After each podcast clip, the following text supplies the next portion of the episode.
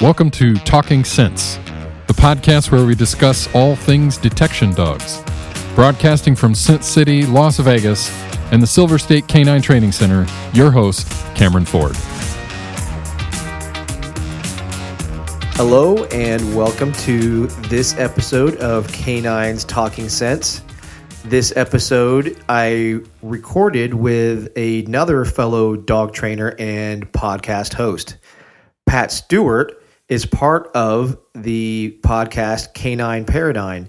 Himself, along with his co host Glenn, talk about a number of different uh, dog training topics, dog related activities.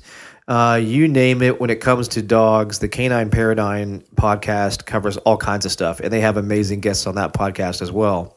So, uh, Pat happened to come to town thanks to Sin City Working Dogs, and we held a seminar at Silver State Canine. And of course, when you get two guys who run a podcast, uh, we had to sit down and do a podcast together. And then, of course, I've been on their podcast uh, recently. Probably, I think it was last month. Uh, we recorded an episode and they uh, aired that already. So, before I get to the actual episode with Pat, I wanted to cover a few things that are going on. So, we had our first webinar uh, last night, which would be January 31st. When this episode airs, it won't be last night, but uh, uh, myself and Nathan Hall did our first webinar, which was the principles of learning. Nathan uh, covered basically how dogs learn and specifically the connection to odor. Uh, but all the principles, of course, of learning are regardless of whether this is detection or not.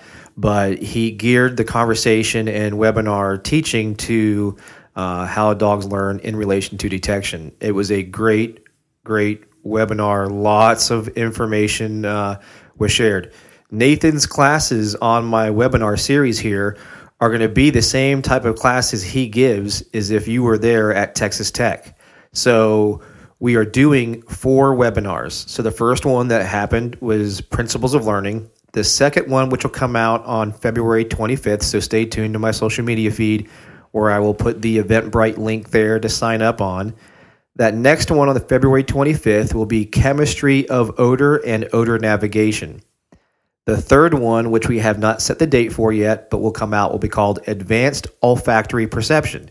How does the dog take in odor and what does it learn from it and how this process all occurs. Very, very uh, useful information. Uh, some aspects, research and groundbreaking information is being shared, things that the industry is learning, and so forth. And then the fourth episode will be animal cognition and complex stimulus control.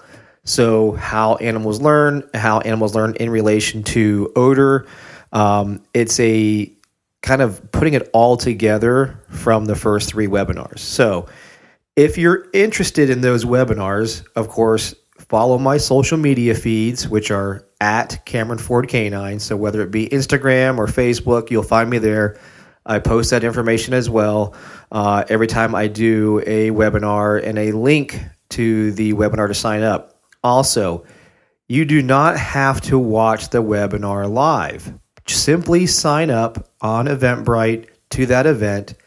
When the webinar is actually over, all those who have signed up and paid will receive a link to the webinar that you can watch and or listen to at your convenience.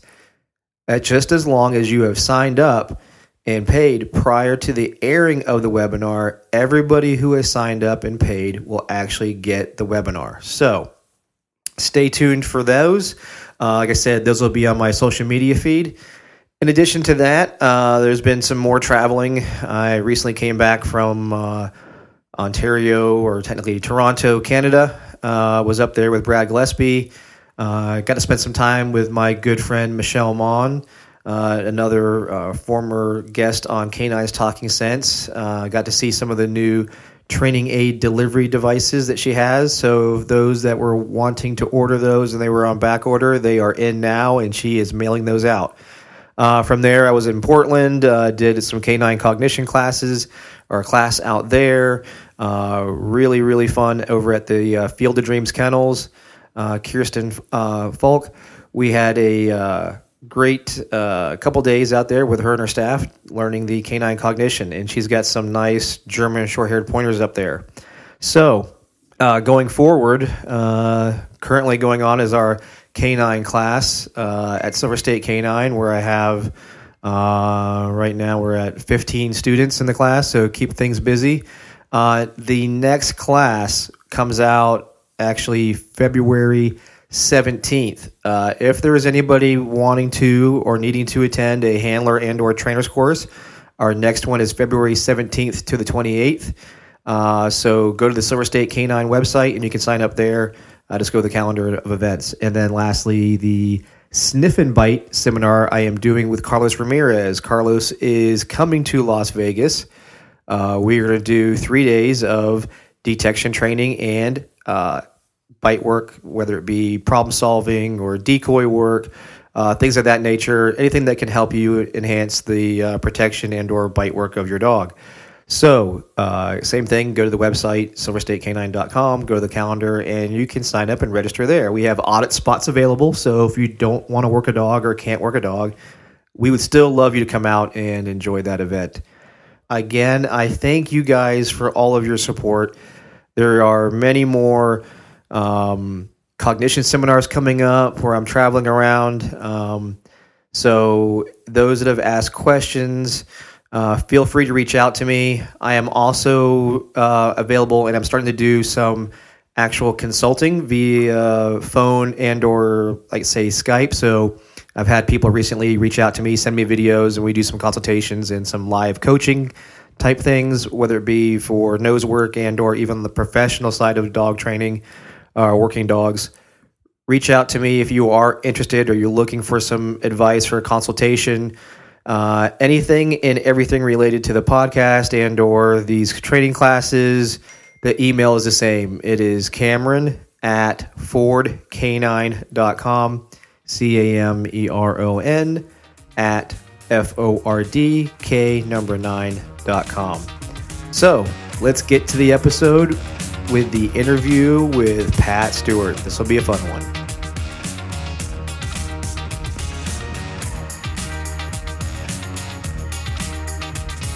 Hello, and welcome to this episode of Canines Talking Sense. I am lucky today that I get to sit down and interview a international guest to my show, and uh, uh, he actually comes from Australia, former Special Forces. Uh, also has trained with some of the best uh, instructors out there. Uh, friends of mine, Mike Ellis, uh, Bart Bellon, um, and now you have your own operant uh, canine and you travel or sorry, and you have your own podcast as well Uh-huh. the canine paradigm so now we get to have like a mashup podcast mine and yours yes exactly so i'd like to welcome pat stewart to the show pat thank you for showing up Thanks for having me. yeah, no, it's a real convenient thing here having you at Silver State doing a seminar uh, for the local uh, Sin City Working Dog Club here. So uh, it's a good chance for me to actually be the student for a change versus always being uh, uh, the one teaching. So I get to sit back and go, "Yep, uh huh, uh huh." the expert from afar is now in my area, so Yeah. I get to have Yeah, everybody validated. exactly, exactly. So for those who may not know you in, in my detection dog world or whatever, Mm-hmm. uh, just kind of I hit the high points of your background, but just kind of talk about how where you came from, how you got to where you're at today. Yeah, cool. So uh, I was in the army. Um, I was at a unit called Two Commando Regiment uh, in Australia. Um, I was just, you know, an assaulter there. Uh, and towards the end of my career, they brought in dogs into the unit. Uh, I was never a, a dog handler. Like I never ran a dog overseas or anything. But towards the end there, I kind of filled in as a, a platoon sergeant to those guys and was on the peripheries of it the entire time because I was super interested in that in my personal life uh, and had bought a Malinois that was a disaster and was, was had been through that and um, uh, a good friend and who became a mentor to me was a guy called Sam Montany. He got brought in to start, who raised the unit. He was a military policeman. So I kind of, you know, bugged him until he would teach me stuff. Uh, and we started a little like pet dog uh, video series together, which is still Okay. online. It's the mskennels.com and it's a, like, it's a tutorial guide on how to raise a puppy. We bought a just random Springer Spaniel. Okay. And we spent 12 months together just filming that. We made right. that. So it's, it's for pets. It's, it's nothing crazy. It's just how to raise a happy, healthy, social pet. Sure. That was really good. Uh, but then Sam got posted down to Melbourne, like a thousand kilometers from me. Um, so then I was kind of in the wilderness. And in, in that time, I got out of the army and uh, had linked up with Bart. Me and Sam started training with Bart, and um, been fortunate enough to, you know, uh, the gold, the silver and gold schools that happened in Australia. Sort of, I organised those Okay. with and for Bart. So I've been to, I think, six of those. Um, right. And uh, sort of about a year ago, decided that I was at a point in the knowledge and understanding of NePoPo stuff. To uh, some people asked me, I'd been teaching it privately to people and clients, and you know that for a long time. Yeah. And then some people asked me to, you know, come and teach it to clubs, and I started doing that. And then it went international. To the first time I went overseas was to New Zealand, and then it just kind of went crazy. And I've, I think this year I've done like twelve or thirteen public seminars already, and this is the last one for the year. Oh, okay. Thank goodness. Yeah, yeah I would say there's only so many weeks left. So Yeah, yeah. that's right. Unless you want to work through Christmas, but hey, you know, I don't know what you do in Australia, but yeah, yeah, yeah. exactly right. So I'm back over here uh, first weekend in in February uh, in Okay. Orlando at GNA Training Academy. See, that's my old hometown. I was really? a cop in Orlando. area. Yeah, right. Yeah. There you go. Um, yeah, so over there, and um, you know, a whole bunch of uh, stuff planned for next year. Next year is almost completely booked. So I've been super lucky um, to you know be mentored by and st- so study under Mm-hmm. um, Bart Bellon, um, and just having access to all that info. And Yeah. yeah, like I said, I, my main gig now is teaching NePoPo to people. Yeah. And like you said, like you said, you've been exposed to a lot of different things. What was the changing point for you that got you, you know, focused on this system and kind of motivated you to really pursue it? Yeah, the big difference for me was uh, I, I saw the video that everybody's seen of uh, Bart working his dog Thor, Mm-hmm. and it was that I realized that he had some magic Yeah. where where he was bringing on flashy and powerful behaviors via the use of his e-collar. Mm-hmm. Okay. And my understanding of the e-collar to that point was like most people that this is a, an aversive tool. We stop things with this, right?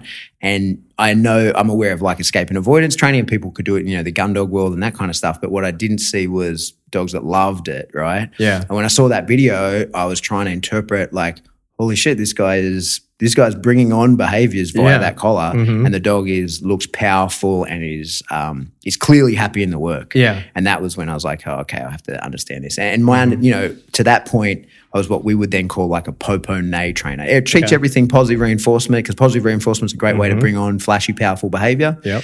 And it works great until it doesn't. Sure. And what I didn't have was a capacity to then motivationally compel the Mhm. dog. Mhm. And it, it was watching that video that I, I saw that he was able to do that. And Yeah. I thought, hey, I need to get in contact with this guy. And uh, Bart came to Australia to do a seminar. We organized that. And then from there, the schools. kind of grew from there. You'll laugh at this. So my first experience with Bart. So I was stationed in Germany, and during that time, kind of like you mentioned in your story, while living there, I went to every country and learned every dog program. Mm-hmm. So my time in Belgium, I went learned NVBK, and I became friends with Germain Powles. At the time, was the president of the NVBK and Bart was one of the people that was a competitor and things like that. So I'd heard the name, and of course, he was already starting to. Uh, he had built his name pretty good in there.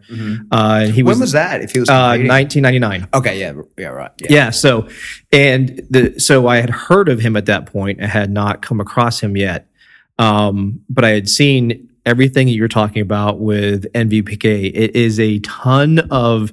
Dist- basically, whatever the judge can think of for that trial day is the level of distractors, what the decoys will do, all that kind of stuff. And so it was very uh, powerful as far as it got my attention because to me, it mimicked what cops go through because it's always a different thing. Um, and then, you know, I kept hearing about this guy, Bart. So finally, fast forward a few months, Bart's doing a seminar and he's doing it with Dr. Helmut Raiser.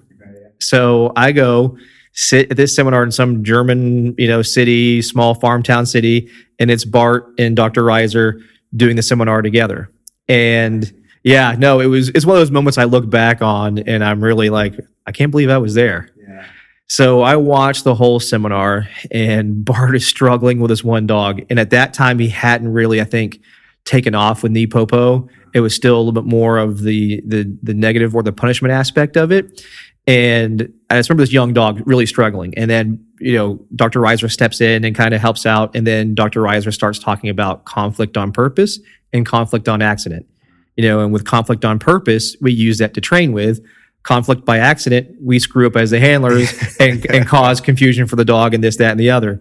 So the you know the to make the long story short is so it's mostly in German. You know, so I'm doing the best I can. I lived in Germany at that time for about almost four years, so I could understand way more than I could speak, but I kind of knew what was going on. So I come up to Dr. Raiser, uh, uh, sprechen Sie English? Oh yeah, I speak English great. and I was like, oh okay. And we got talking. So he, I didn't know he was a dentist. My dad was a dentist. My he taught my dad taught him dental implants. And so we got talking. He's like, you know, he figured, you know, picked up my last name. Was like, your last name's Ford. Uh, yeah. I said, man, my dad's a dentist. Wait, what's your dad's name? Tell him. He goes, oh yeah, your dad taught me implantology, and here I am teaching. You know, you're here learning from me on the dog Yeah. side of things. How cool So that? yeah, so just one of those crazy type of environments. But I got to watch Bart then, and Bart was on my radar for sure, even more after watching, you know, learning from that seminar with the both of them, and then just watched it take off. You know, really, uh, probably another couple more years forward. You know, now we're in the early 2000s, and then Popo now exists, and he was around. You know, uh, Las Cabrera was one of the ones in Florida that would bring Bart pretty much every year to to his place. And uh, then a, another good friend of mine, Justin Rigney, got really involved with it, and then he was out teaching it. So, you know, and in those times, I was traveling a lot too. I got in the contract world, doing the you know stuff with what I did with special forces, getting those dogs trained, and and, and learning and applying the different things piece by piece, but taking the experiences I had with that knowledge that you guys put together with now the schools, the gold and silver, uh, and and seeing that, and all those things that they're typically tied to, you know, people kind of pigeonhole it into sport dog training or maybe even some law enforcement stuff, but they don't realize the power it can have in detection dog work. Um, you've brought it up a couple times today in, in tracking aspect, but uh, and and I want to talk about tracking too because Dick Stahl's another one who I'll have on the show here hopefully in the next month or two. Awesome. Uh, and Yeah, I'm going to see, or Dick's coming to Australia in August. Oh, is he? Um, yeah, I'm spending two weeks with him. Oh, perfect. Yeah. You know, I'm jealous because I he's one of the ones when I was over there I didn't get to spend a ton of time with, but I've studied quite a bit of.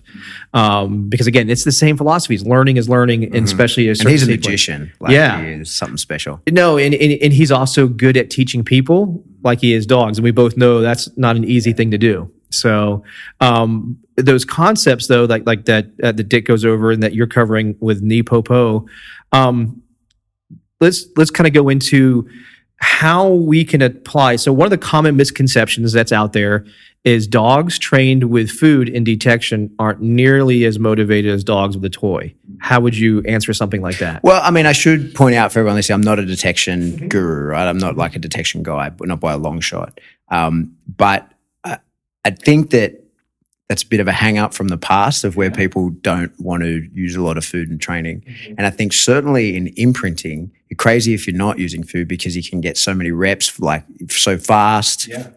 Uh, and the truth of the, the truth of food in the long run is that uh, no dog needs a toy, right? He does need food, right?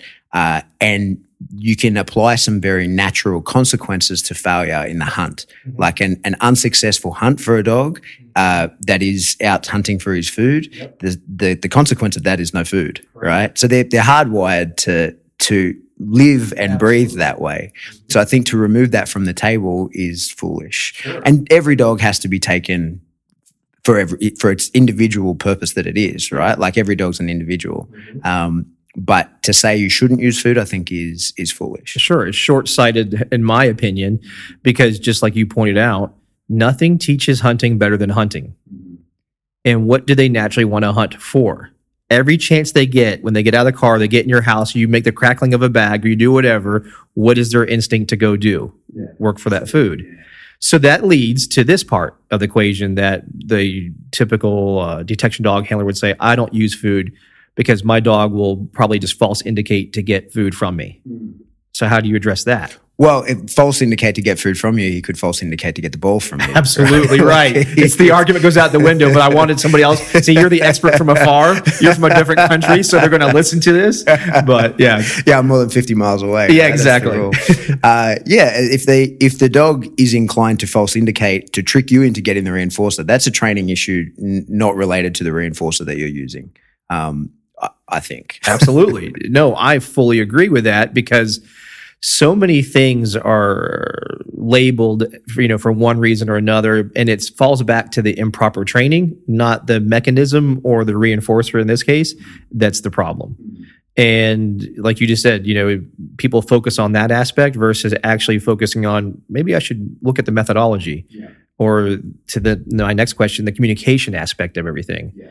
So as you guys train, you guys train with a very clear system of communication. Could you kind of describe how, uh, in in this case, I'm going to bring it into the use of markers to communicate um, to the dogs, and why, and what is the power in the use of markers? Yeah, so for us, markers are extremely important, and we put a lot of effort into making our markers actually a reflex response, a, a classically conditioned reflex response. Part of what I teach is that a lot of people are using markers and they work.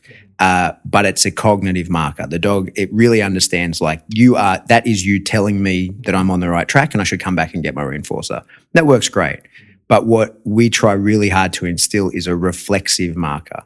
And the, the, what that allows us is for us to compel the dog to do things that he might not choose to do and do it as a reflex uh, without being able to think. He doesn't even get a choice in whether in the matter, and he does it as a reflex. And so, using those markers conditioned in that way, we can also make the dog feel a particular way if we want to, right?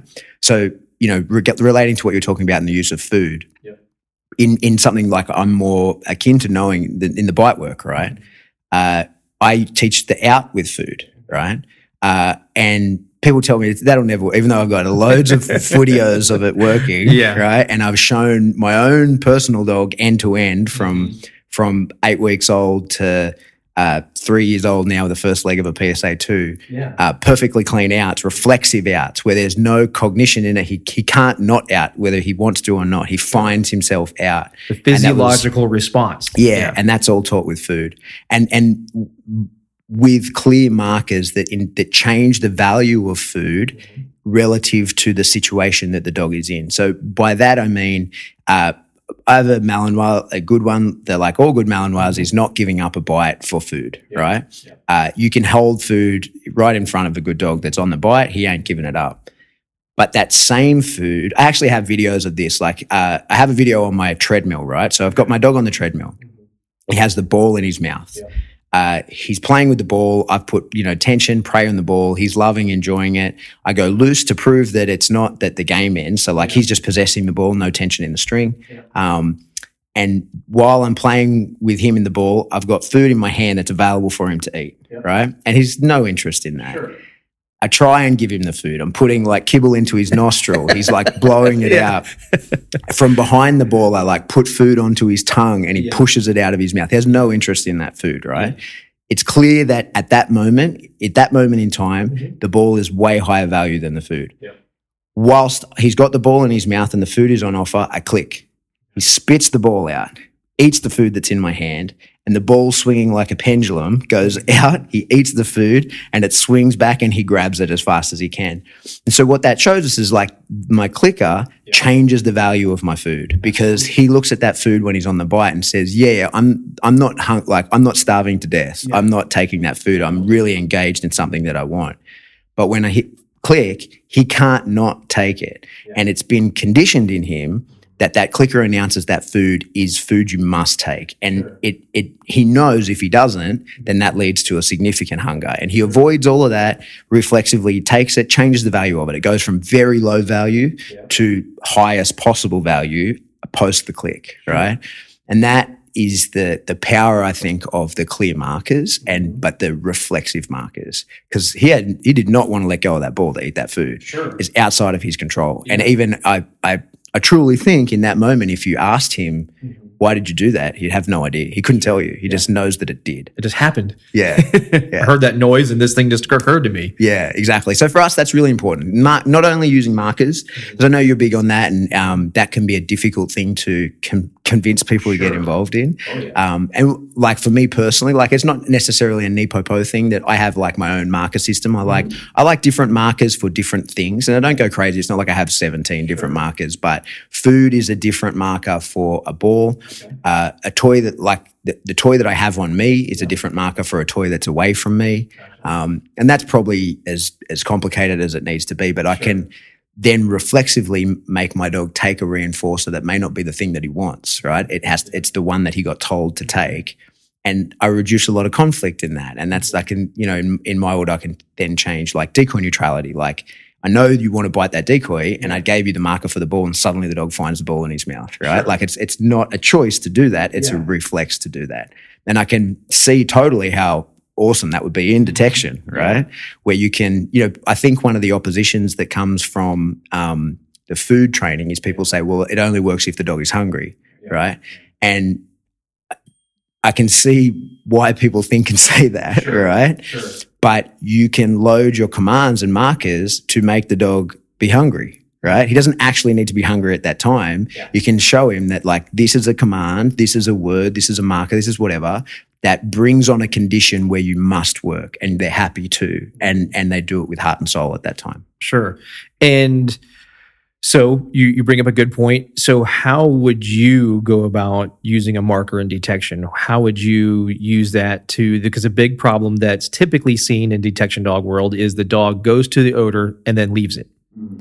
And the argument is, oh, see, because the dog knows you have the toy, they're going to go to the odor and just leave you and come back and go, you know, and not stay there. Mm-hmm. And you know, in various situations, especially in the legal aspect, and then even on special operations aspect, you want a dog to hold that indication until the, here's the marker. So, how would you use that, or how would you combat that type of uh, situation? It, it's simple as the my dog can hold a sit until he hears the mark, right? It's uh, building duration, right? So yeah. when the dog finds the the odor that you're looking for, in the first instance, the mark is immediate, and then where people who uh, will tell you that the dog will drift off the the target behavior, yeah. and and we can say target behavior because to me that's a sit or a down or a bite, sure. and to you that's the indication. It's the same thing. If the dog will drift off the target behavior, it's because you tried to skip steps in your training and went for too long a duration too early. So when the dog indicates the first time, as soon as his nose is on target, click, he comes back, right? And then you can build to one second, to two seconds, to three seconds. And then at three seconds, maybe you get 10 seconds. And at 10 seconds, maybe you get 20 seconds. But it's people who go to one second, to five second, to try for 20 seconds. Yeah. And that's when there's kind of two things, as you know, like the dog can uh, drift uh, just leave and come back to you in ex- expectation of the food that can happen or the, the reinforcer. Sure.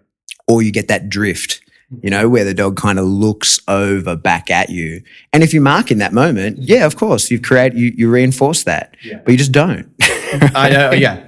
And what I think people have to remember is that moment will come. Like without a doubt, your dog who has been taught to indicate will try to skip the step because, you know, it's a behavioral chain. And dogs are efficient in behavioral chains. If they think a step is unnecessary, they will try and cut that step out. So, of course, a day will come where your dog is indicating on the odor you go a little bit too long and he looks back at you and goes like, Hey, shouldn't you be clicking? And if you mark in that moment, you're in big trouble. Absolutely. Right. Yeah. But he tries that behavior, is unsuccessful in that. Mm-hmm. He'll go back to marking and then you click and he is successful. Exactly. Right. And he goes, okay, that's not worth doing. I tried to cut a piece out of the chain, found no success in that. I won't bother with that again. I'll just stay here.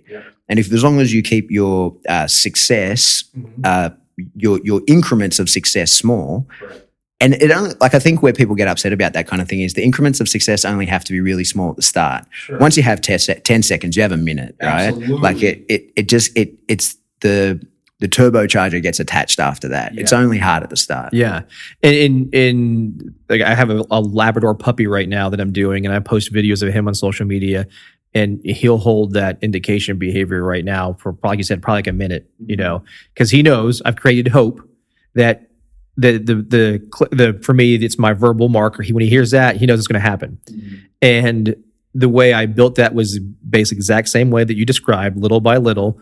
But I also did it through a thing that you talk about using the marker to build intensity, yeah. intensity and behavior at in this case odor, and I did that through that level of intensity, creating action.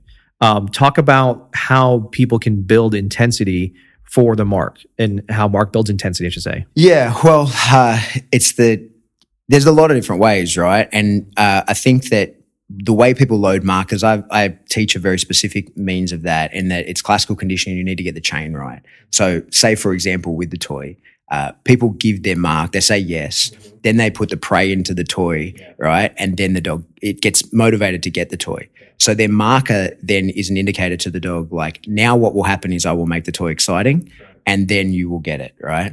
Whereas if you make the toy exciting, then let the toy go still and the dog has a lot of desire still to get it, attaching your mark to there where there's still a lot of desire but the toy is dead means that your dog will dive into the toy because he still wants it. It attaches that emotional uh, emotional state and the physical action of the huge amount of intensity and desire for the toy. Whereas doing it the other way around doing say yes, then I do the chicky chicky chaka, as Bart would say. Right, I do the dance, the Yep. foreplay before Yep. you get the ball. Exactly. Right. It means that that's the dog will then go, okay, you, I, you, I heard the mark. Now get me excited. Right. But what we want to do is get the dog excited, then attach the mark, then give them the ball so that we never have to get them excited again. Giving the mark gets them excited all by itself and they slam into the dead prey, the dead ball, the ball we're just holding there. We don't have to bring it alive. We don't even have to, a lot of, you know, uh, depending on the application of the dog, you may not even want to throw the ball. You may want the ball sitting, or the toy, or the food, or whatever, just sitting dead still, and the dog flies to it with intensity, as if it does have a lot of prey, because you he doesn't have a choice at that point. It's a conditioned response that you built into him. hmm Now, could you use that? Let's just say, do the do, like you said, do the dance, do the chicky chicky chaka, and then let the dog go to let's say a target with odor on it. Do a behavior, and then give your mark, and then have your toy right here. Yeah, you could. Yeah, so get the dog stim. Like for sure, you could. Uh, it would. I suppose in the working world, you never have to worry about the idea of the dog not knowing that you've got the toy. So, like in the sports, uh, we have to have the dog believe that it's there, even though it's not, right? Or that it could be there, even though it's not. But I don't see that there would be an issue in like agitating the dog essentially for the toy and then saying, I know you really want this, but the only path to getting it is finding the target odor, right? And then he hunts with the same intensity that he wanted the toy.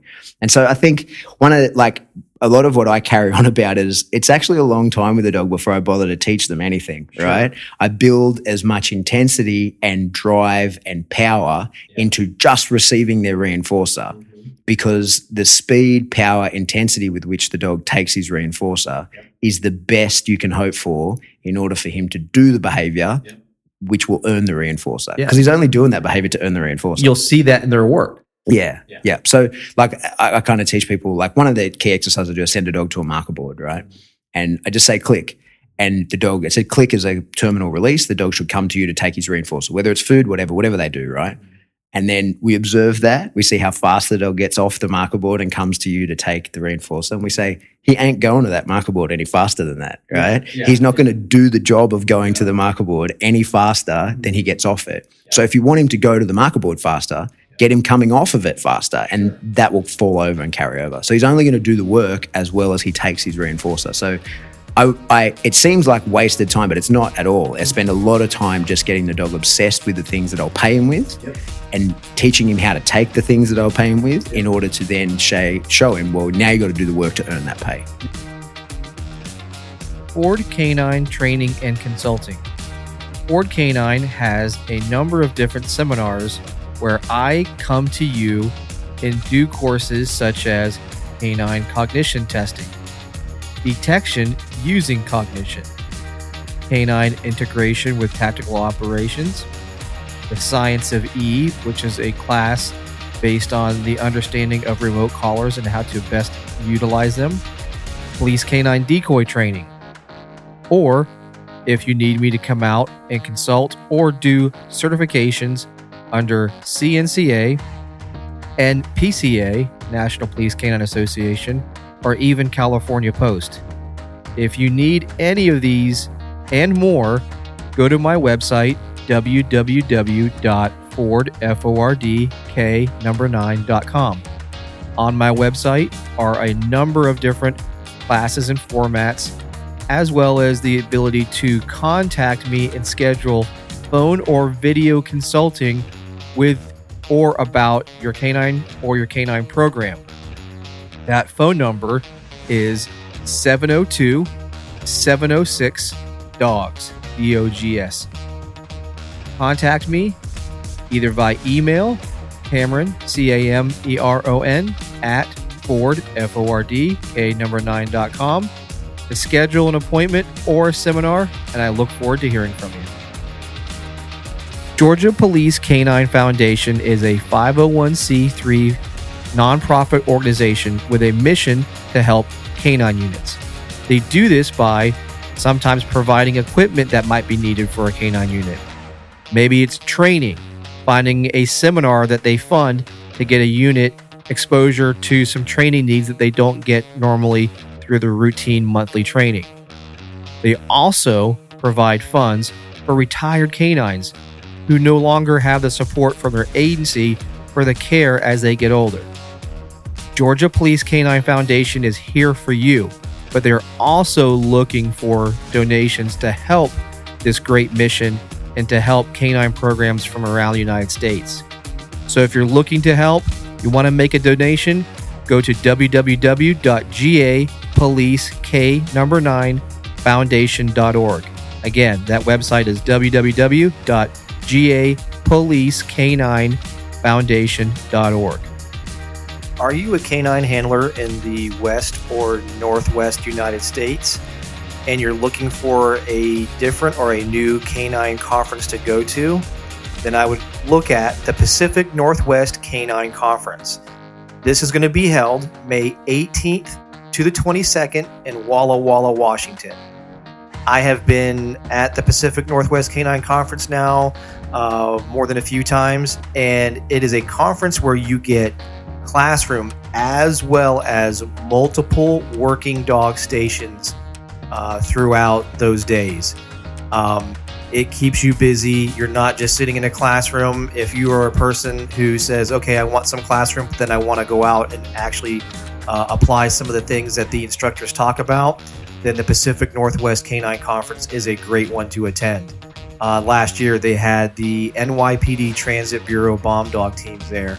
Uh, the instructors and the admin from that program put on a excellent class. Then they went out and did scenarios from lessons learned that they've been through with the NYPD. It was uh, very eye opening to say the least.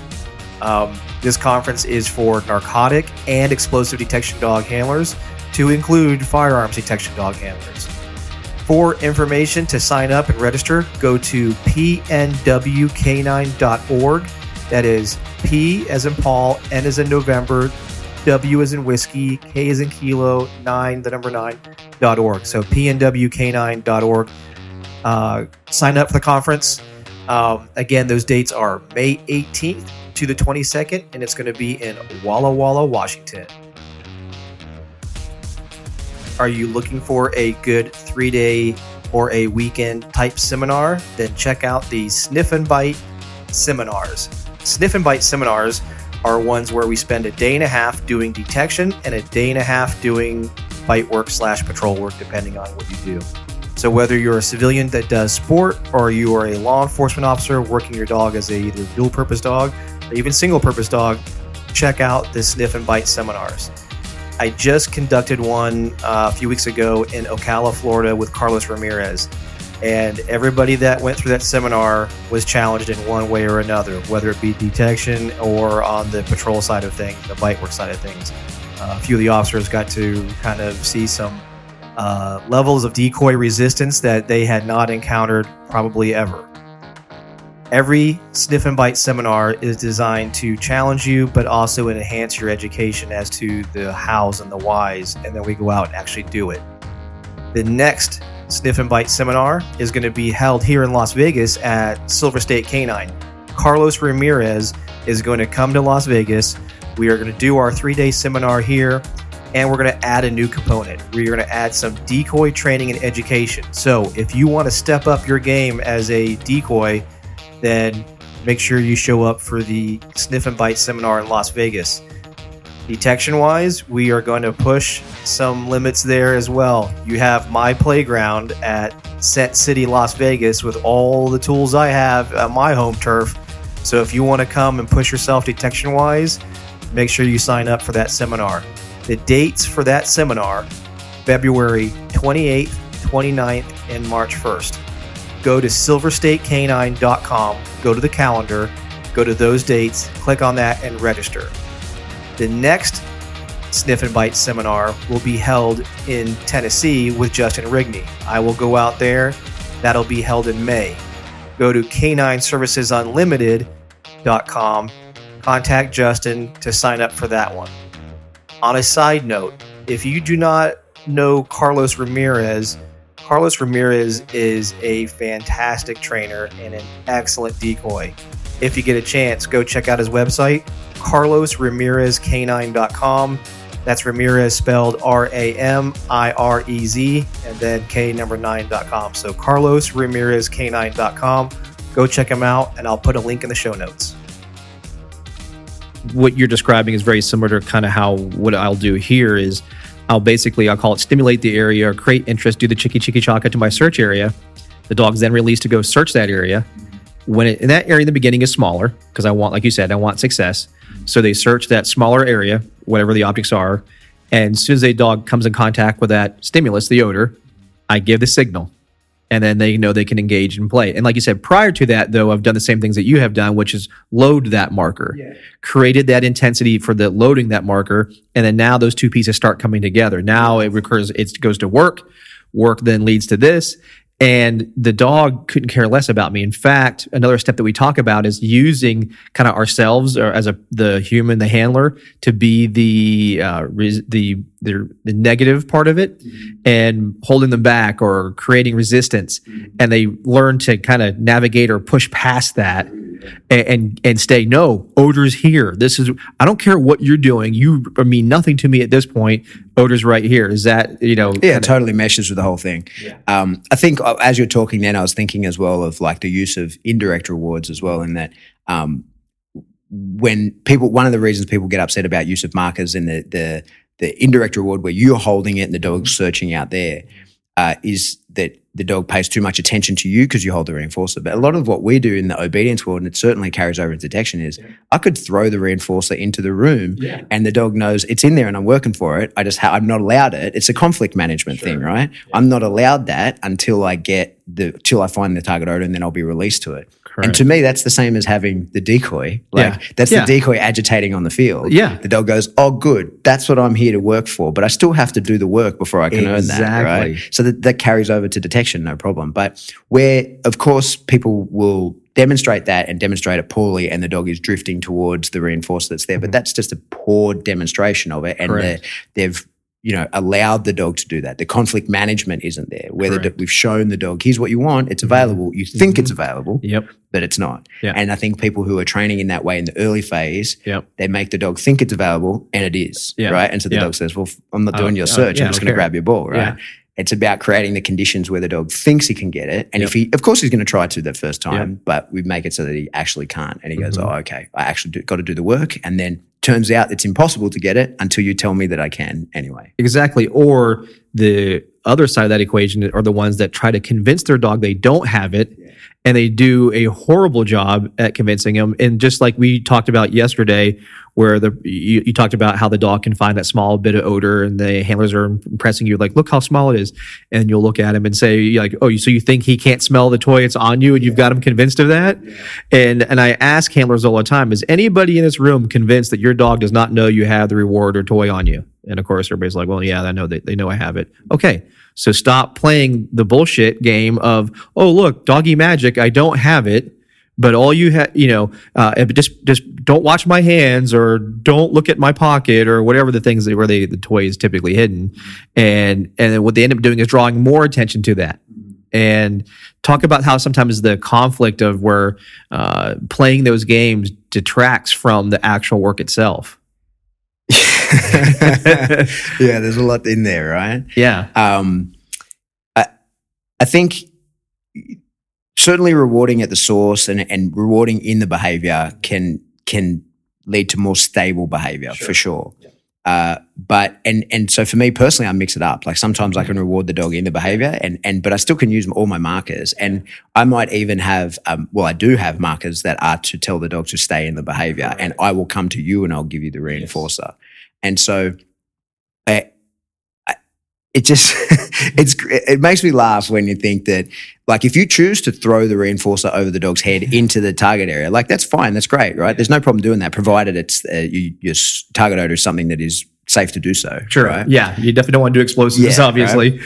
And even So- now, then fentanyl with drug dogs. exactly Yeah. right so it's no problem to do that but y- you walking up to there is a marker that it's going to happen right? Exactly. And when you throw the ball, it makes a whoosh noise through the air, and that's a marker that the dog is released, and it's going to happen.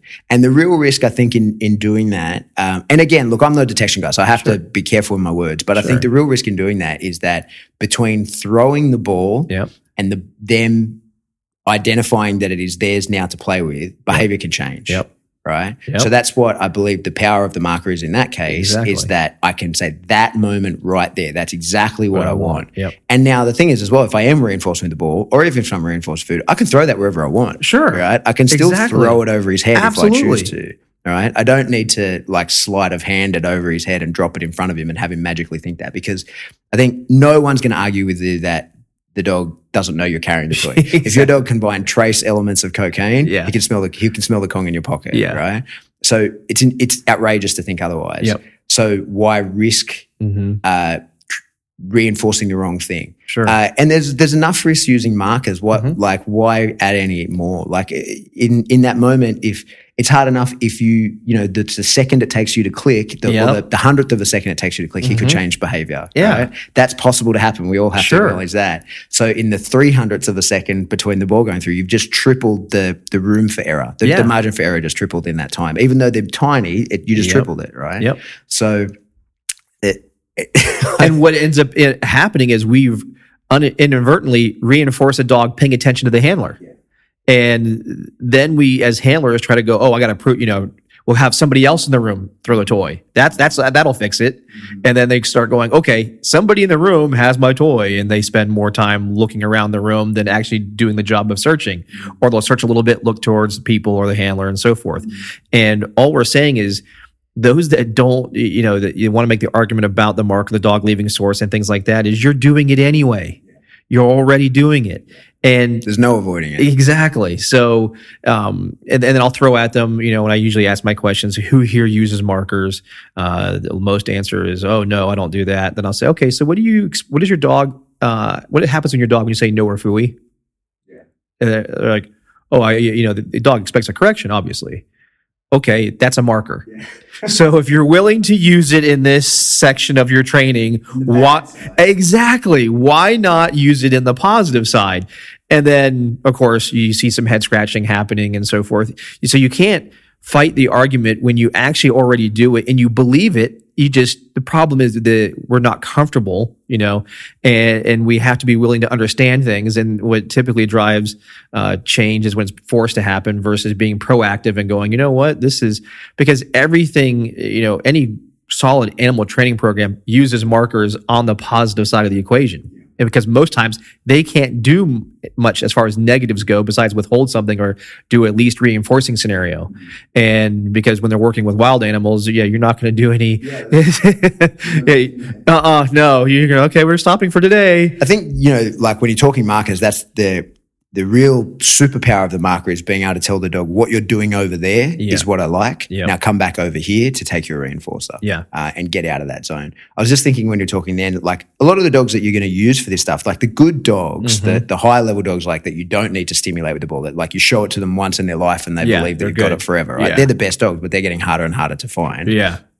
But uh, with the constant reward at source, when you're building duration in your, um, like for you in your uh, uh, indication on the source, and for me, mhm. inside behaviors, Mhm. is that what you risk in the building of that duration is extinction related behaviors, right? Yep. And if you're reinforcing in an indirect way back, Mhm. then those extinction related behaviors are going to be safer than the extinction related behavior that happens forward. So, like if the dog turns and barks at you because he knows you've got it and he's angry, Yeah. that's a lot more manageable. Like you're not going to reinforce that, but No. it's a lot more manageable Yep. than a dog who f- bites and now suddenly you've got an active indication. Yeah. And especially if it is like, as you say, glyphosate now with fentanyl and all that kind of stuff. Like Yeah. it can be a disastrous right away. It's like Absolutely. no longer is there the divide between bomb dogs are the Mhm. only ones that need this. It- It's it's a real problem for you guys, right? Exactly. Yeah. Both sides of the equation now have dangers when it comes to odor. Yeah. So the substance. usually what we find with those extinction related behaviors, the frustration, the the bark, the whatever, it usually happens in the direction of the reinforcer. Mm-hmm. And so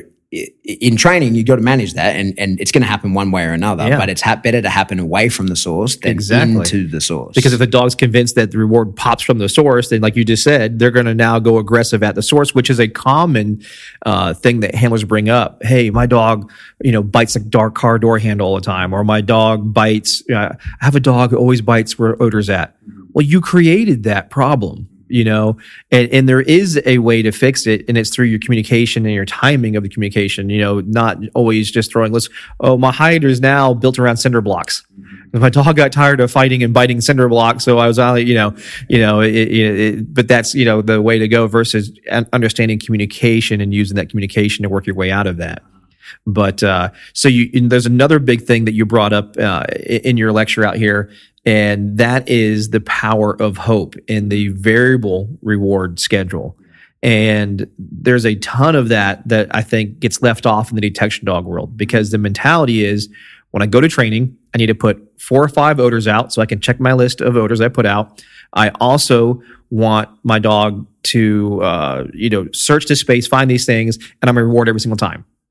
Because if I, heaven forbid, I don't reward on one of these odors, he he's not going to forgive me, and he might be horrible now at that one odor, uh, or whatever that odor that is. So talk about because me and you both use the same video. I, I have all my students watch Sapolsky as he talks about the power of hope and the, the in- introduction of maybe, you know, into the equation and how dopamine changes and the brain chemistry goes on. So I'll let you kind of cover, you know, a little well, bit of that. Well, that's an interesting one for me because, like I said, I'm not a detection guru, and but it's always like the traditional thinking I'm aware is that in a, in a hunting game, Mhm. it, you you pay every time, Yeah. right? yeah. Uh, and I've always kind of questioned that Yep, because in like say when I'm doing obedience with my dog on the field, I'll string 15, 20 behaviors together. Yeah. And the reinforcer that comes at the end is for the entire string of behaviors. Exactly. So I've it makes sense to me, Mhm. and I, I'm not a detection guy, but it Yeah. makes sense to me that I can send my dog to a find. Yep. He finds it. Yep. I could, using another command, Mhm. call him back to me or send him to find another Mhm. and reinforce at some point, Mhm. and that entire string of behaviors, including the find, Yep. be reinforced along the way. Absolutely. Um, and in doing so, then it makes sense to me Sure. that we then solicit Sapolsky's dopamine jackpot in that maybe this is the one, and we make the dog happier and more excited at the opportunity to find it rather than uh, actually finding it itself. Yeah, and every search doesn't always yield in finding something. And too often training is every search yields a find. And that in reality, that's not the case. So we create two contexts. One is training and there's finds here all the time. And let alone it's in the context of it's the same building we train in, the same car lot. So the dogs expectations they come in that space, they already know what's going on versus the real world traffic stop or the real world search of whatever area isn't anything. And then before too long, we've actually trained the dogs to in those areas to not really put any effort in because why? Mm.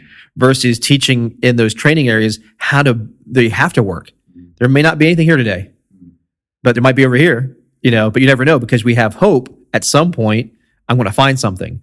But if we constantly throw out those odors and every place I go, there's an odor here, there's an odor there, we haven't really created hope. We just create an expectation. Yeah, I'm going to find something, Yeah. you know? A- And I think in doing that regularly in training, it, Mhm. it probably makes uh, an operational find an easier thing to manage when you don't know whether it is a hide or not, right? Mm-hmm. Because uh, say the dog indicates, you could then say, yeah, like that's the behavior. Because, you know, the indication is obedience, right? The sit, it's an obedience. Mm-hmm. Yeah. The, the, the command is the odor Yep. and the, the behavior is the, the sit. Yep. From there, I could potentially recall my dog, Mm-hmm. put him in a down, Mm-hmm.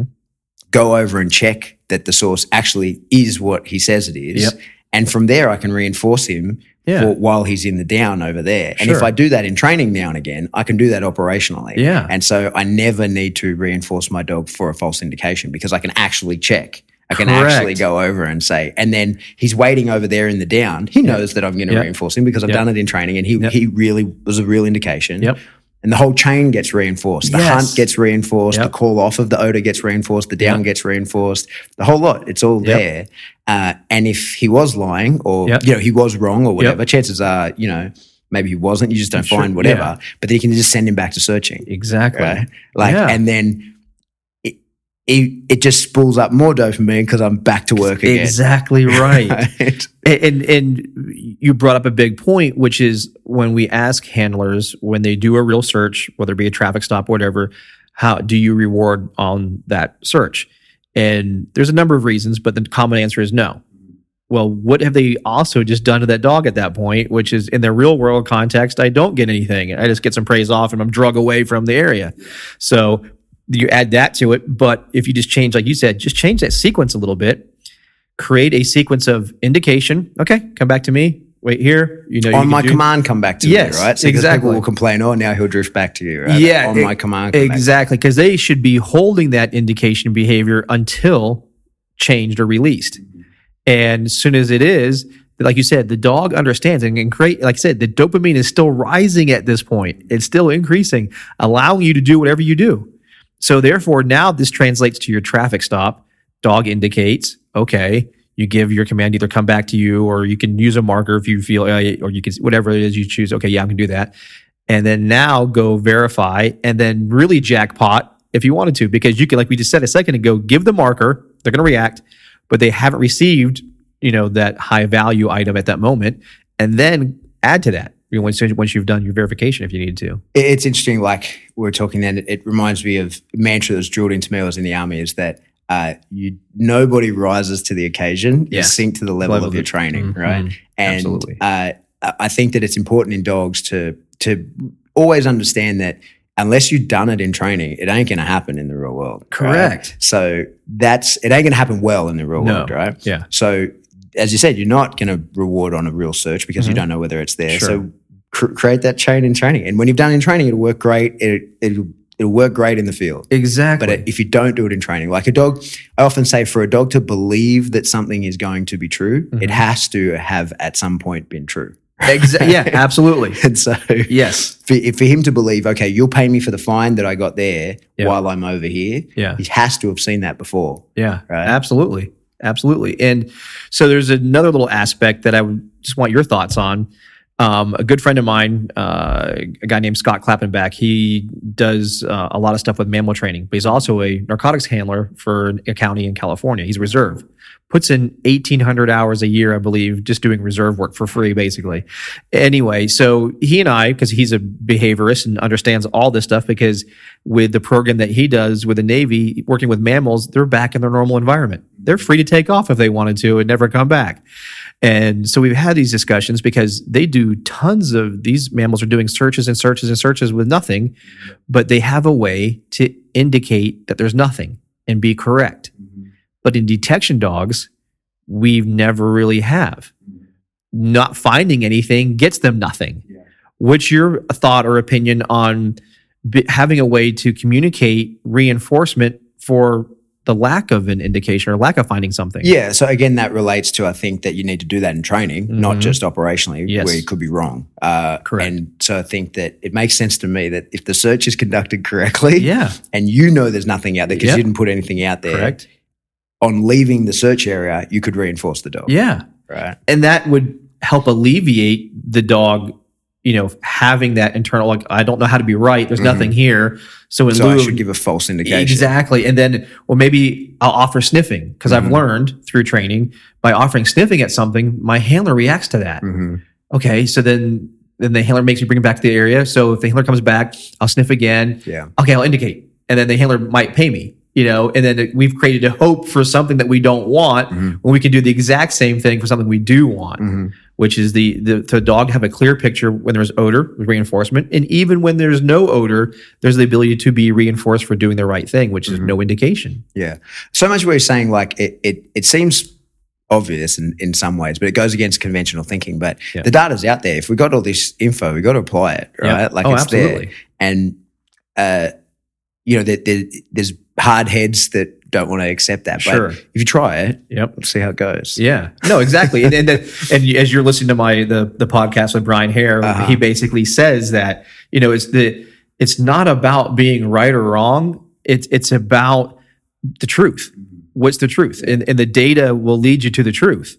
You know, and, and we've known we see this, and with the advent of or the with live PD on TV now, we're, we're you know dog handlers are being exposed, or it's being shown.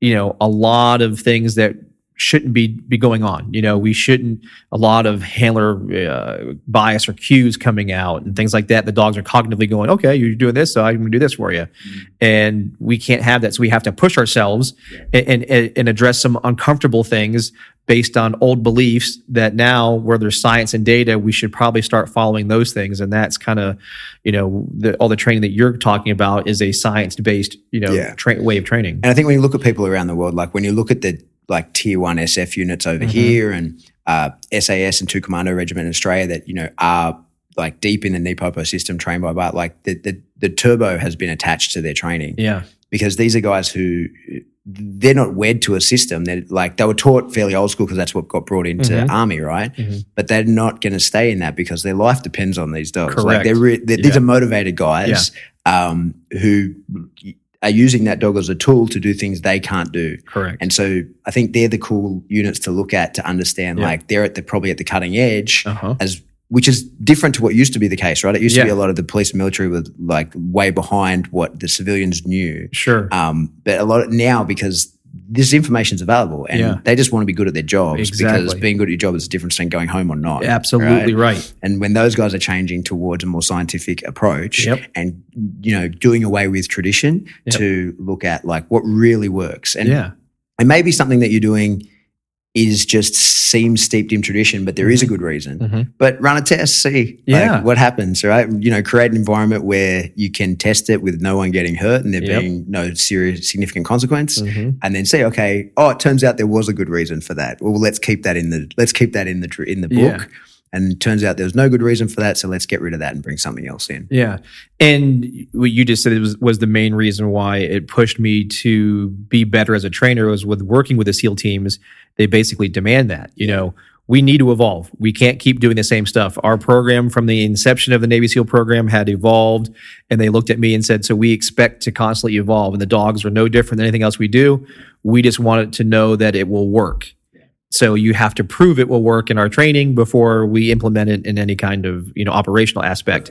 And and with that, they realized some of the old ways they were doing things were not working when they were operational. So uh, the more science we brought into it, and then you know, like I said, working with the mammo programs and and the information at your fingertips kind of thing with with social media and stuff like that. Uh, decisions were made to start using you know the marker based system uh, being able to push the dogs out further away from us working and it having reliability, a dog holding an indication until eventually either operator got up there or they were released from that position.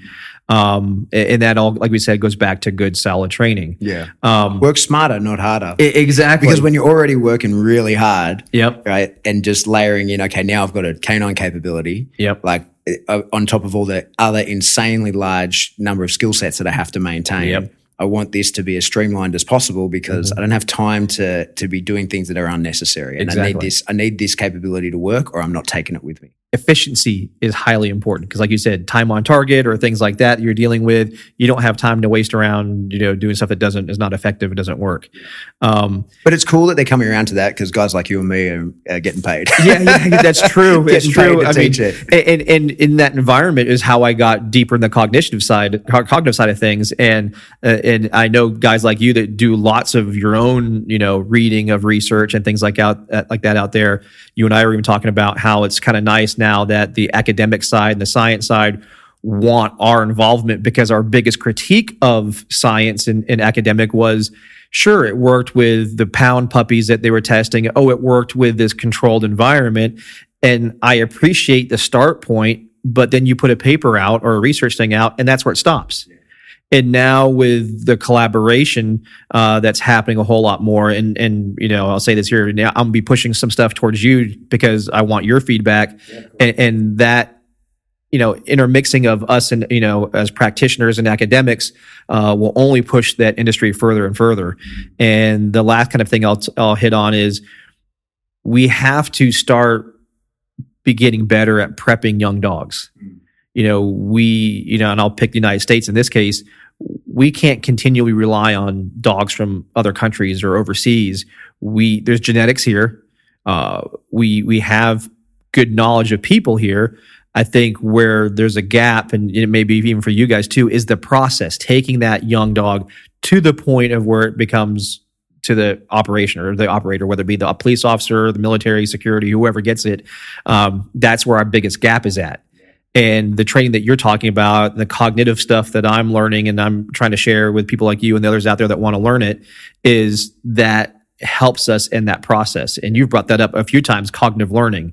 Um, how important is this in that in that stage of dogs? Mate, for us more than anything. So the Australia's an island, no with uh, no rabies. So bringing a dog into Australia is not only a minimum six month process, Yeah. but an incredibly expensive process, right? So imagine. if anybody in the world ever needs to be better at dealing, like getting the maximum from the dogs that you have, it's Yeah. us, Yeah. right? Yeah. And this is the thing that we found since the guys, uh, like at my old unit and and and at SAS, and now in the the we don't call them SWAT teams in Australia, but for purposes, the SWAT Yeah. teams around the place, they uh, they have to use the best methods uh, available because Mhm. the pickings are slim, man. Yeah. And like the old days of like, oh, that dog's no good, we can wash him out.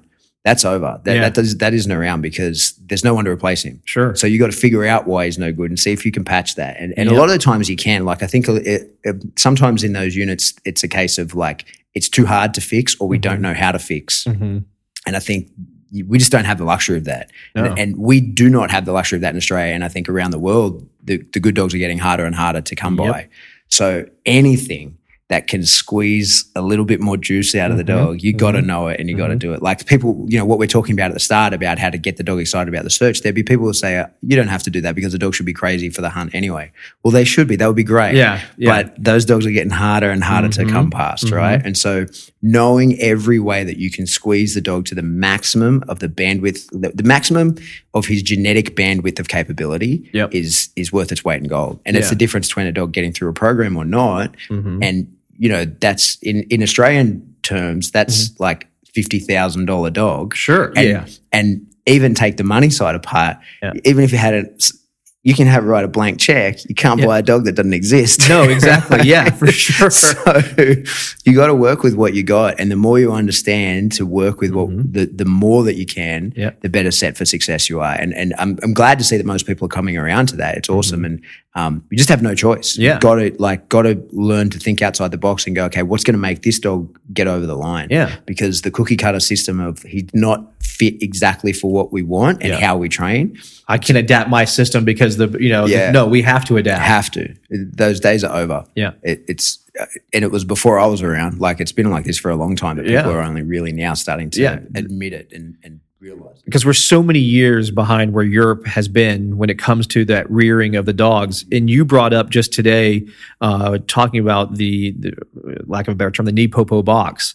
And so tell the listeners an interesting stati- uh, statistic that you gave in that piece you're talking about. yeah, how I- went I'll be careful not to give the exact numbers because, Sure. but uh, the a couple of units uh, around Australia that have had training in that stuff from BART Mm-hmm. directly that have their own breeding program have seen a, a huge increase Mhm. uh, in the puppies that they get through. And it's as simple as, you know, one of the hardest things when you have a, a puppy raising program is who, like when you, especially with fosters, Mhm. is they just spend the eight to 10 months that they have the dog destroying them, Yeah. turning them into great pets. Exactly. Right. Yep. And the instruction that people have been giving out is they teach them how to use that box correctly. And Yep. you can do that in a couple of hours. You Yeah. can really teach Oh, yeah. someone how to do that properly. And they say every meal the dog gets is out of this box and this Yep. is how you deliver it. Yep. And you, you toughen, you strengthen, you make the dog obsessed with that one behavior. And when we get him back, we're getting back a dog who is at the maximum of his genetic bandwidth of capability. He's as tough as he can be, Mhm. right? And he have an overwhelming desire to perform a behavior, right? Yep. And with those two things, Yep. I can I can get a lot out of that dog, right? Yeah. He's the toughest that he can be. He's environmentally sound to to the maximum he can, and he has an obsession Yep. with with a particular thing. And now I can hold that over him, Yep. and I can use that to bring on a behavior. Hey, you got to do the behavior in order to get this thing. And so, uh, in some cases, I won't give the exact numbers because I, I want to be right, but it's Sure. close to doubled Yep. their uh, success rate. Yeah, the majority of the litter makes it as Yeah. compared to before when the, The minority yeah, the litter, yeah. minority barely made it. Yeah. So, you know, like made up numbers, three out of 10, you're now looking at like seven out of 10 going through. And that, that's an big. astronomical difference. And what we've, we've found with that box is now the guys are educated in how to bring dogs back from a problem. Yep. Um, I'm not sure if you there we were talking about uh, gunfire sensitivity. Like Yep. that's, that's, you're, it's over for a military working dog. Sure. Gunfire sensitivity, it's over. Yep. But like it's almost unreasonable to think if you put a dog in a room with a nine bang that he ain't becoming Sure. Yeah. sensitive to Or gunfire. 50 cal going off in the back of the, yeah. right. Mhm. Uh, I spent 12 years in the unit, right? And I've got some gunfire sensitivity. Sure. right? Oh, of like, course. It, that, that comes whether you want it or not. Yeah. And so, uh, having a way to come back from that because it, uh, it used to be just, it's over. Yeah. And the big thing about that box, one of the, the huge things is, you know, like, uh, uh, explosion. So when you're doing breaching explosive entry Mm-hmm. and then you're doing explosive entry to bites, you're then conditioning the effect. It's a marker that Yep. explosion. If the dog's strong and not worried about the, Sure. the noise, that is a marker for a bite. And now Yep. you've got your dog all revved up in excitement at an explosion. Yep. That's not a big deal when you're making explosive entry and he is getting in there to attack. Sure. But when you hit an IED, that's a that's a really big problem. Absolutely, yeah. Right. Yeah. And so what they've been able to do is keep their dogs neutral. So like Mm-hmm. you would know that uh, neutral is actually a very difficult stance, right? Sure, yeah. You, you feel one way about something. It's very difficult to be So, yeah, neutral. indifferent completely. Yeah. Yeah, right. So you, you either you feel good or bad about something in one way or another. And what they're able to teach in that box is Mm-hmm. whether the, no matter how the dog feels about the explosion, stay in the job that you're doing Yep. and reinforcement will come to you. So the explosion, it has a function, Mm-hmm. Yep. but it means to them stay doing what you're doing, Mm-hmm. which is when you hit an IED, Yep. right? So you, you use explosive entry on a door, Mm-hmm. stay doing what you're doing. That's that's now clearing through the building Yeah. you- you hit an IED, stay doing what you're doing. That's staying right where you are. Yeah. Right. And Yeah. now, if your handler is the one that's hit, he can people can get to you to assist. Right. If it's in a if you're in a minefield, now your dog's not pulling you around trying to hit more mines. You know what I mean? So mhm. that one thing Yep. has changed so much for those guys and, Yep. and means that a dog who has an issue with it can Yep. the issue can probably be fixed. Yep. And a dog that is over aroused by it, we can Yep. keep him in a lower state of arousal Yep. that you get you know you employ someone to teach you that for a day and pay them fifteen hundred dollars for the day Yeah. and it, and it and it keeps you in the service one fifty thousand dollar dog Sure. that's a pretty goddamn good exa- investment Absolutely. Not only that, and that's the most extreme example. You gave good examples today of the person with a pet who has who's the, the dog is very sensitive just to somebody being near them. This exact same technique with the box helps that dog overcome the sensitivities to the environment, to a person, to whatever. So if you're a nose work person, this is a tool that will help that dog become more confident, more comfortable searching in an environment where there's going to be people around. And normally when they're walking down the sidewalk, they're barking going off at the person on the other sidewalk across the street. So now you could be in an environment, be around people. The dog understands, okay, I'm in my happy place. I can work.